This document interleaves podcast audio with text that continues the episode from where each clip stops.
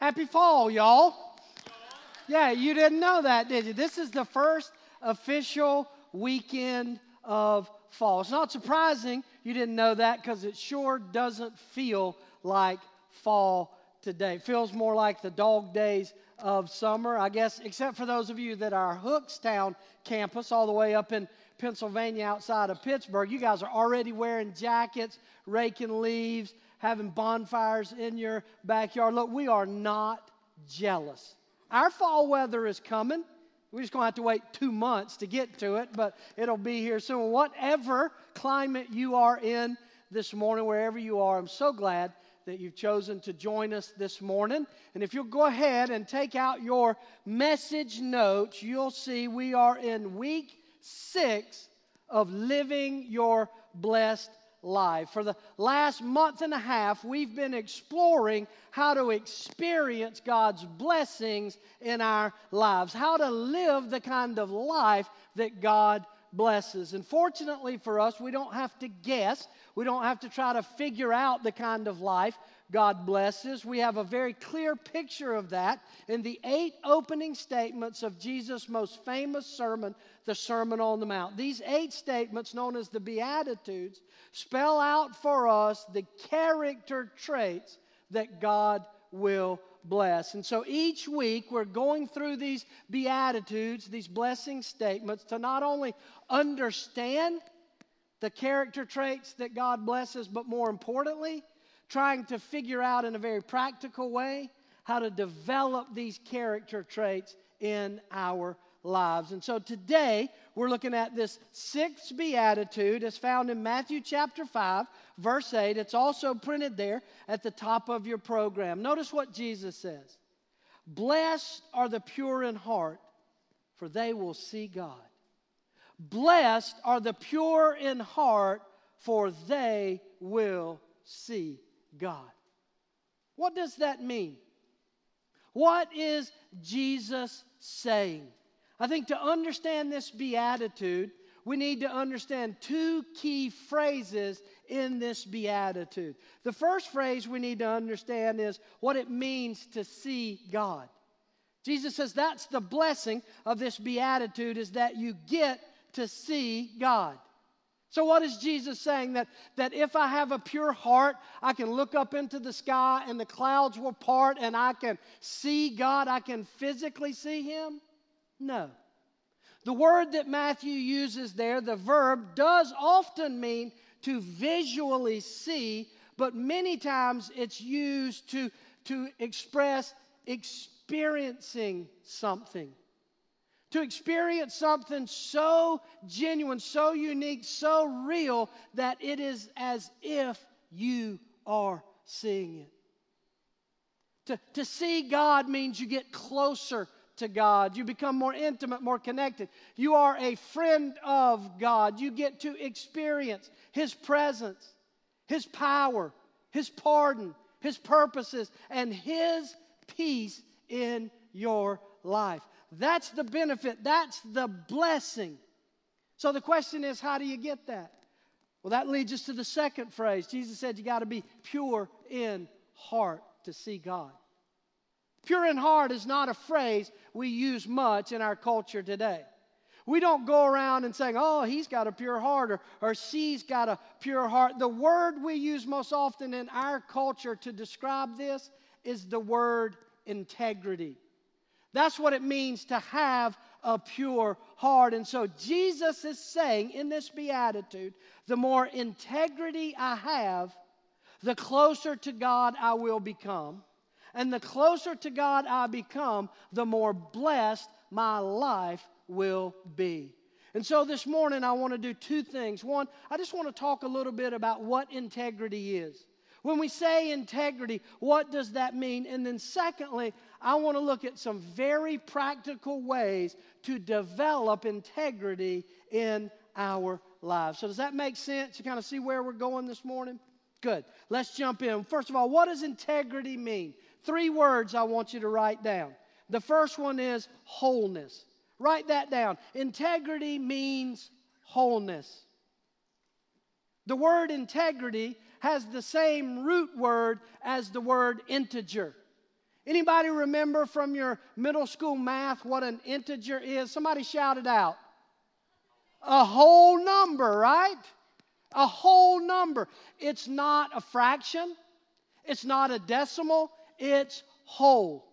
We get the same word integration from this root word. It's integrated. It's not separated. It's not segmented. It's not divided. When we have integrity, our life is whole. In other words, most of us look at our lives like slices of a pie. And we have many different slices. We have our work slice over here. We have our home slice over here. We have our hobby or our fun slice over here. We have our secret life over here, our compulsions, our addictions, things that nobody knows about. We have all these different pieces in our pie, and we tend to keep them separated. We live compartmentally. We behave one way in our home and a different way at church. We behave one way in our home group and a different way when we're playing golf with our buddies or shooting hoops or sitting around drinking coffee. When you have integrity, your life is not in pieces. It's whole. Second word I want you to write down is the word authentic. Integrity means authentic. That I am the same on the inside as I am on the outside. That what you see is really who I am, how I'm feeling, what I'm thinking on the inside. That I'm real, that I'm not playing games, that I'm not wearing a mask. Thousands of years ago, with the rise of the Greek nation and the Greek culture kind of had its high point in world history. And during that time, the Greeks were famous for putting on plays.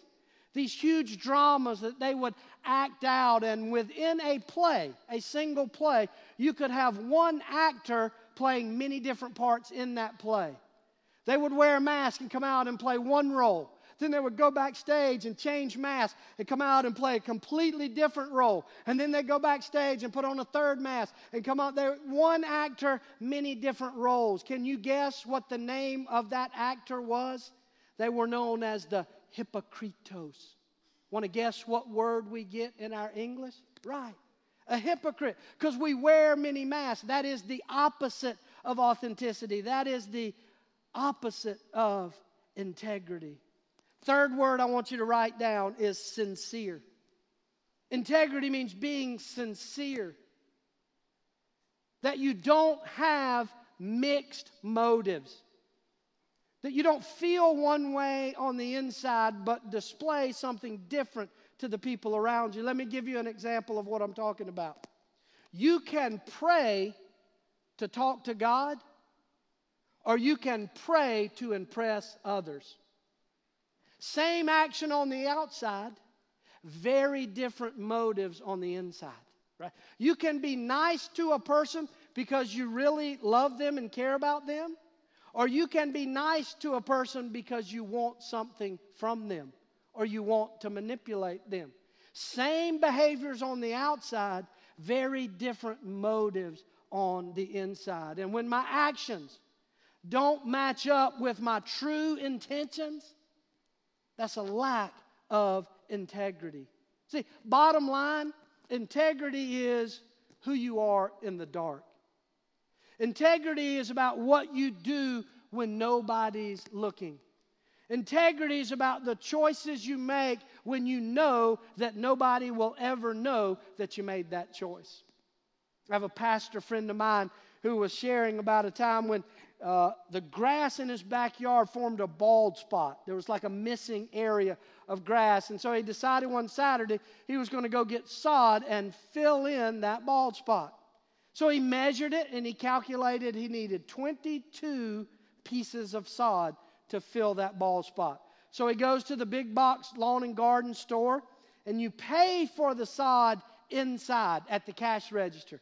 But then they send you around back to load the sod up in your truck. And so he pays for 22 squares. He drives around back and he begins to load the sod up in the back of his little pickup truck. And he's counting them out, and nobody's back there, no cameras anywhere. And as he's counting out his 22 pieces of sod, he starts to think, what if I miscalculated?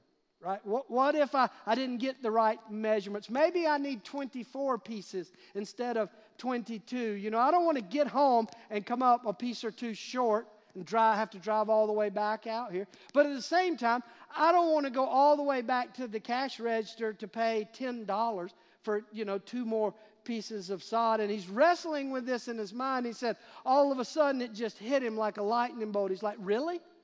Really? You're going to sacrifice your integrity for a piece of dirt? But yet, isn't everything in this world dirt, ultimately? Isn't it all wood, hay, and stubble? And yet there's so many times that I can't speak for you, but in my life, I have sacrificed integrity for something that was not worth it. See, that's the thing. This is probably the hardest character trait to develop, especially in this culture that we live in. Because our culture is all about image. It's all about making an impression on Facebook or Instagram. It's all about a reputation. It's all about what I look like to others on the outside. But Jesus said, no, God is not about image. He's about integrity. God doesn't care about your reputation with others. He cares about the character in your life. In fact, look what the Bible says. 1 Samuel 16:7. Says, the Lord does not look at the things people look at. I guess that means God is not on Instagram, because he don't look at the things people look at. People look at the what? What does that say? The outward appearance, right? The image, the reputation. But the Lord looks at the heart.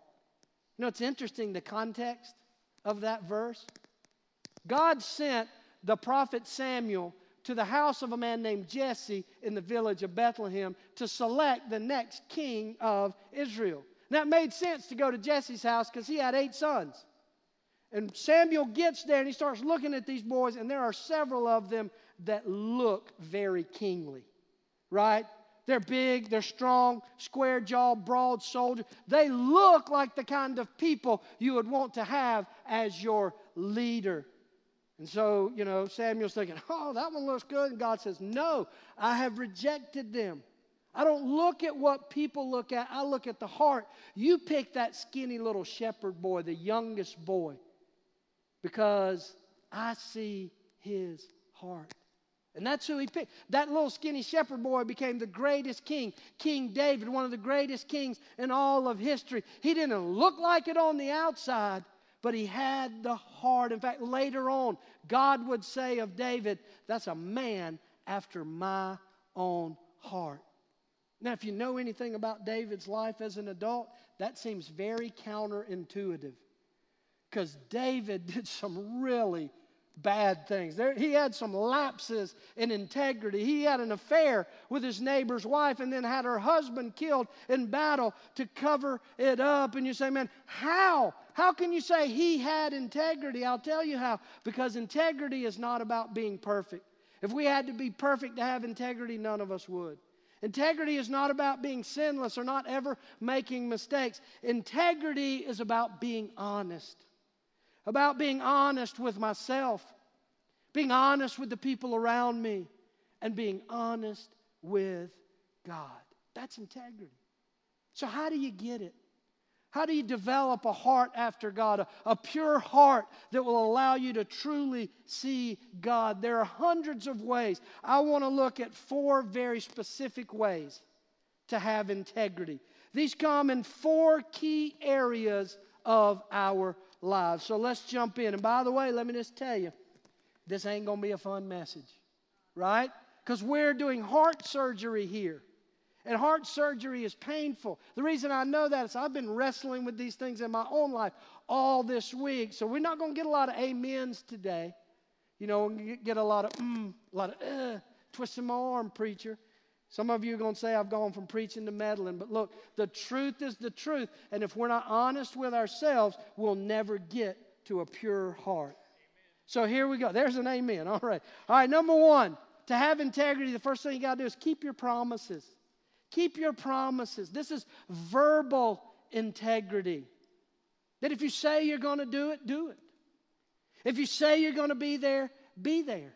See, if you have integrity, the people around you know they can count on you.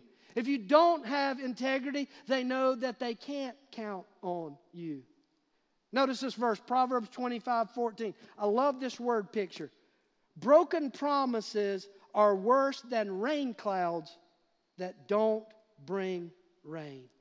Don't you love that? It's like, you know those hot days in July and August where we're in a drought, everything's dry, feels like the whole thing's going to catch on fire, and you're just pleading for rain to come to save you money on your sprinkler bill or, you know, to break the heat. And then you get one of those afternoons where the wind kind of picks up a little bit about 4 o'clock and you hear a little thunder off in the distance and you're looking on the horizon, you see these rain clouds coming, and then all of a sudden, poof, they just disappear. They're gone. The Bible said that's what it's like for the people around you when you don't keep your promises. So let me ask you, what promises have you made that you need to keep? Parents, you made some promises to your kids that you need to keep. You know what the number one cause of bitterness among children? Broken promises. But Mom, you said. But Dad, you promised. How about with your spouse? Have you made some promises to your spouse that you need to keep? And I'm not just talking about the vows you made on your wedding day to be faithful. I'm talking about the daily promises. The changes you've promised to make.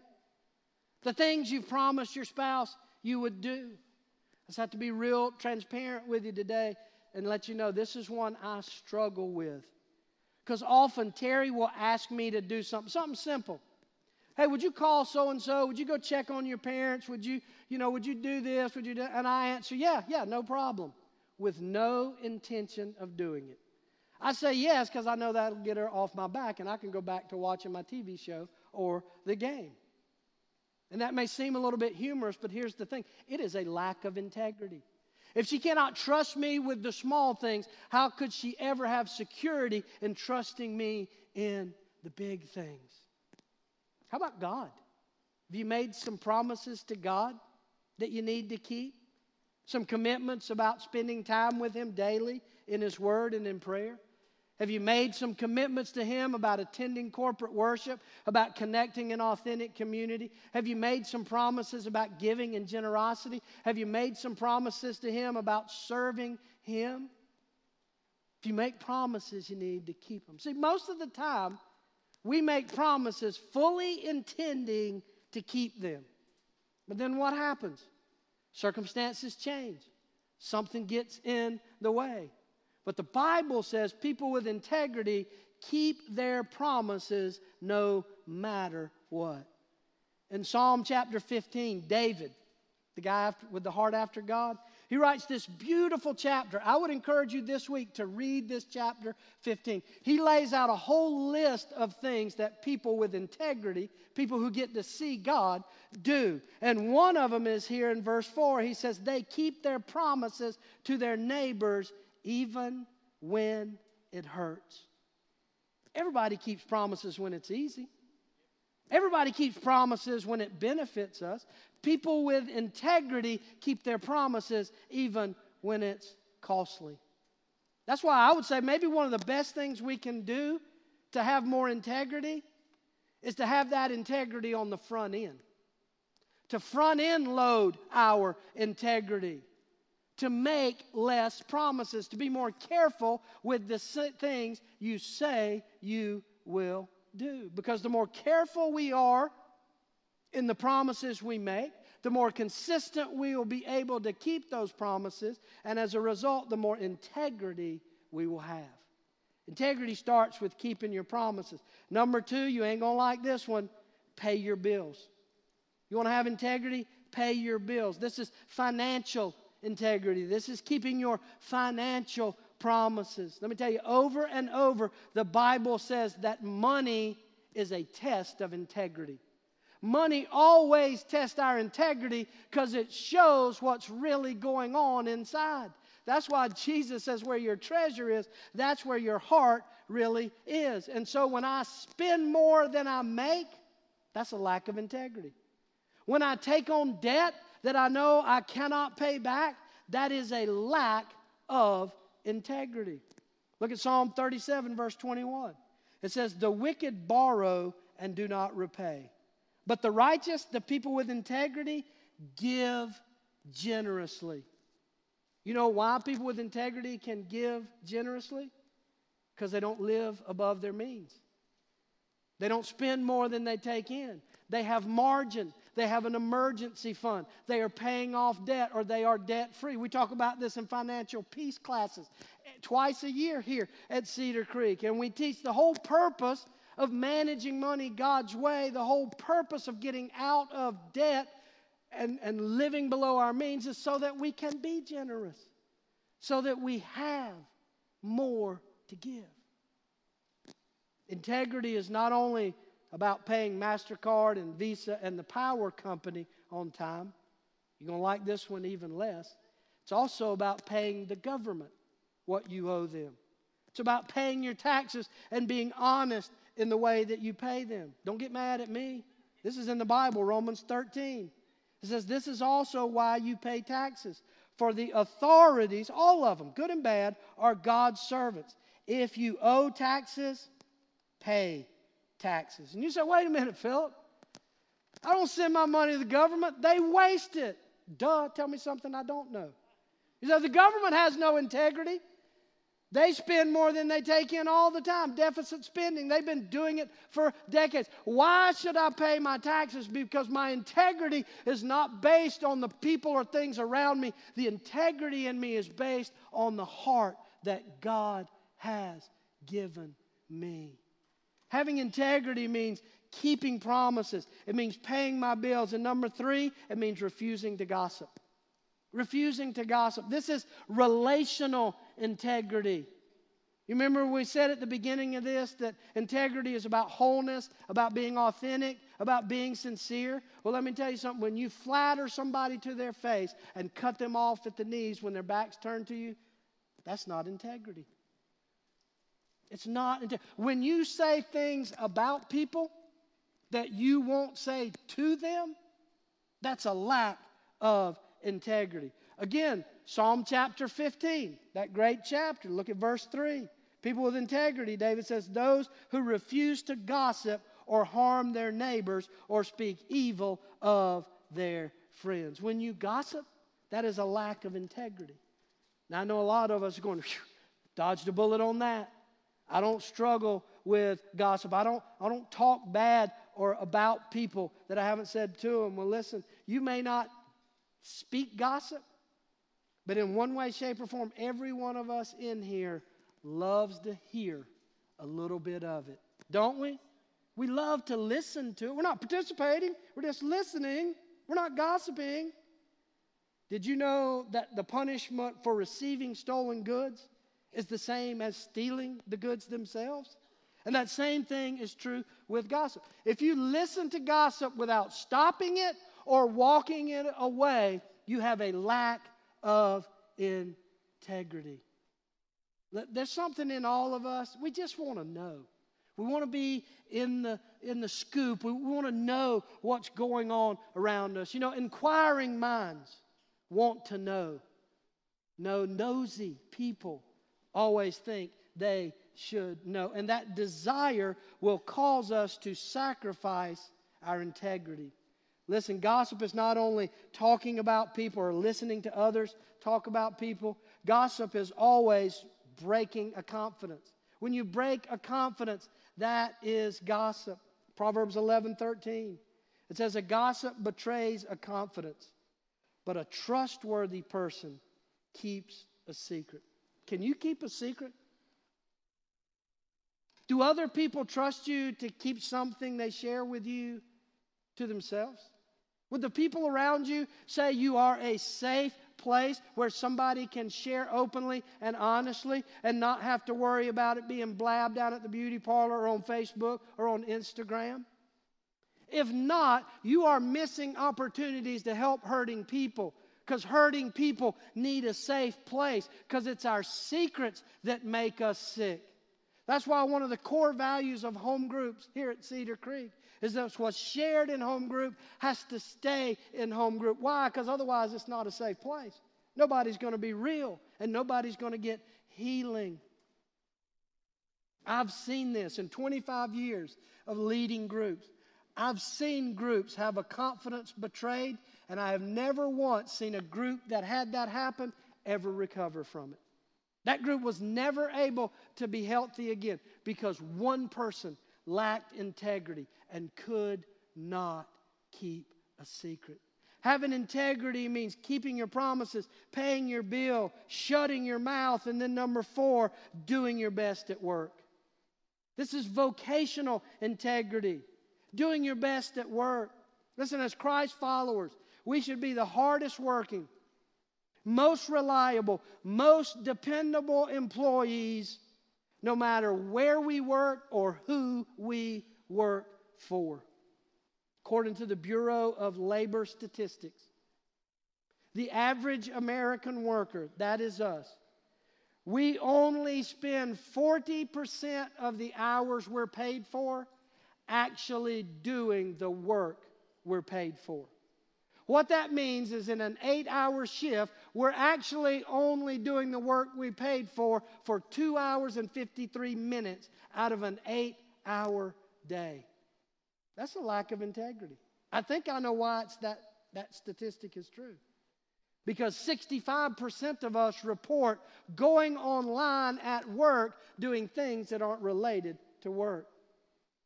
We are receiving pay from an employee to surf the web, to go on Facebook, to shop, take supplies home, whatever it is, and we think it's no big deal. Everybody's doing it. It's a big deal to God because your heart is a big deal to God, and it is a lack of integrity.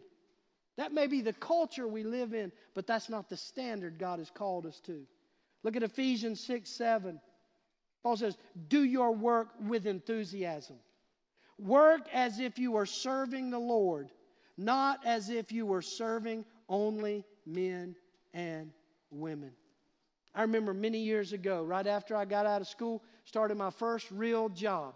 Starting off my career as a teacher, as a coach, I ended up at this school. I had a horrible principal. I had a horrible athletic director. My 2 bosses were horrible bosses. They had no integrity. And so I remember about a couple of months after starting that job, we were home for the holidays, and I pulled my dad aside, and I started complaining about the people I worked for and how bad it was and how much they don't pay me what I work and all this. I was whining, complaining. My dad stopped me in my tracks. He said, boy, let me tell you something. If you work for a man, work for him. And if you cannot work for him, you need to resign. And I was like, what? I was looking for some sympathy. My dad said that not because he was being mean, because he knew the reality that over the course of my life, I would work for horrible bosses and good bosses and mediocre bosses, all kinds of bosses, but my heart was not about who I worked for. It was about who I was truly working for. You want integrity? Show up on time, work hard, give all that you have. And if you can't do that, find another job where you can. Colossians 3:22 says, always obey your earthly master. That's your boss, your supervisor. Try to please them at all times and not just when you think they are watching. Why? So that you can honor the Lord and serve your masters with your whole heart. Let me tell you something. If your work ethic fluctuates depending on who's watching you, who's checking behind you, it is an integrity issue. But imagine if all of us who are Christ followers, all 2.3 billion of us in the world, imagine if we were known as the hardest working people on the planet. Imagine if businesses started saying, I'm only going to hire Christians. Why? Because they're honest and they work hard. They make good employees. Imagine the impact that would have on our culture. That'd have a whole lot more impact than any vote we ever cast or protest we ever took to the street. Imagine the witness that would be to the world around us if we just did our best at work. So let me ask you this question. What does your current work ethic say about the depth of your relationship with God? If the level that you're going to see God is directly proportional to your work ethic, No matter what your job is, would you see him? Are you going to be close to him? Now listen, I know, not a lot of fun to talk about this stuff. It's painful to be honest with ourselves. It hurts to look in the mirror. And I can just tell you, talking about this stuff all this week, thinking about it, I keep going back to all the times that I've lacked integrity. All the times that I haven't done the right thing. But as we leave here today, that's not what I want you to focus on. Because your integrity is not about where you've been, it's where you're heading. Your integrity is not about the times you've lost it, just like David, or you've messed it up. It's about what you're going to do this week. What changes are you going to make so that your heart is pure and that so you can see God? Jesus said, blessed are those who grind out the integrity issues in the details of life, because they will see God, feel His peace, His power, His presence, His pardon, and His purposes. And that is a truly blessed life. Would you pray with me? Father, this stuff is just not easy. And to make the changes we need to make and take the steps we need to take, we need your Spirit's power. We cannot do integrity and make these changes on our own. So, Father, would you move among us, your people? Would you help us take steps toward integrity in our individual lives and take steps together corporately for integrity in our church? Not only so that we might see you more, but so that the people around us might see you in us and be drawn. That is our heart's cry. That is our prayer this morning. In Jesus' name, amen.